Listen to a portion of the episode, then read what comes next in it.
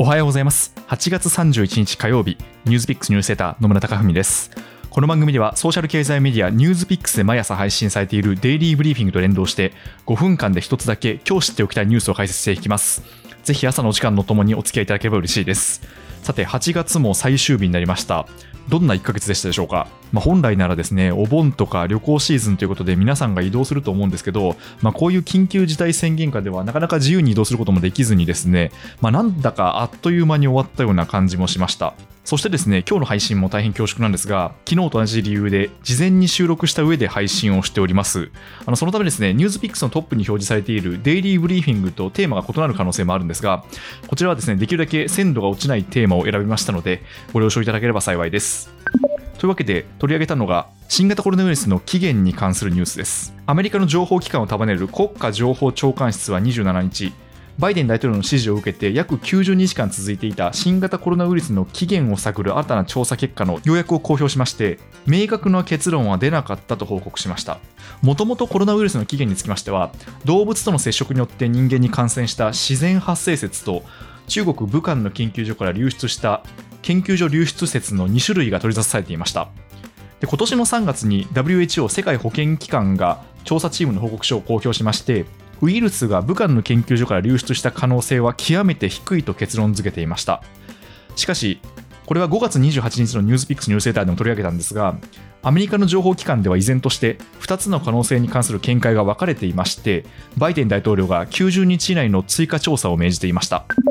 それを受けて今回報告書が発表されたんですがそれによりますと動物が起源という説には低い確信しかない一方中国の武漢ウイルス研究所による実験動物の取り扱いサンプリングなどに関連する出来事で人が新型コロナに感染したという説には中程度の確信があったとしました。しかしその上で初期の症例に関する臨床サンプルや疫学データなどの新たな情報が中国から提供されない限りより決定的な真相解明はできないと結論付けました。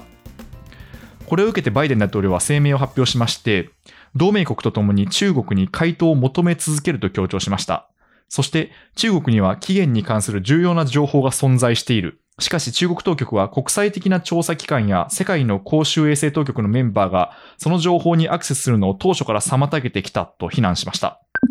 一方でですね、中国側も反発をしています。在アメリカ中国大使館は28日に声明を出しまして、新型コロナの起源は情報の専門家ではなく科学者がすべきだ。アメリカ側の報告書は科学的ではなく信頼性もないと反発しました。その上で WHO の調査を引き合いに出しまして、中国の情報は完全に公開され透明性があったとして、追加調査について改めて拒否する姿勢を示しました。本来ならですね、新型コロナウイルスの起源は、しっかりと科学的な検証が行われまして、でその上で今後に生かしていくということは求められます。ただですね、今回、この件が米中対立の材料となってしまっているためですね、今後中国から追加のデータが出てくる可能性は低くこのまま迷宮入りとなる可能性が指摘されています。まあ、そうするとですね、まあ、人類はですねこの歴史に学べないことになってしまうので、まあ、改めて残念な思いがします。ニュースピックスニュースセーター野村貴文でした。それでは良い一日をお過ごしください。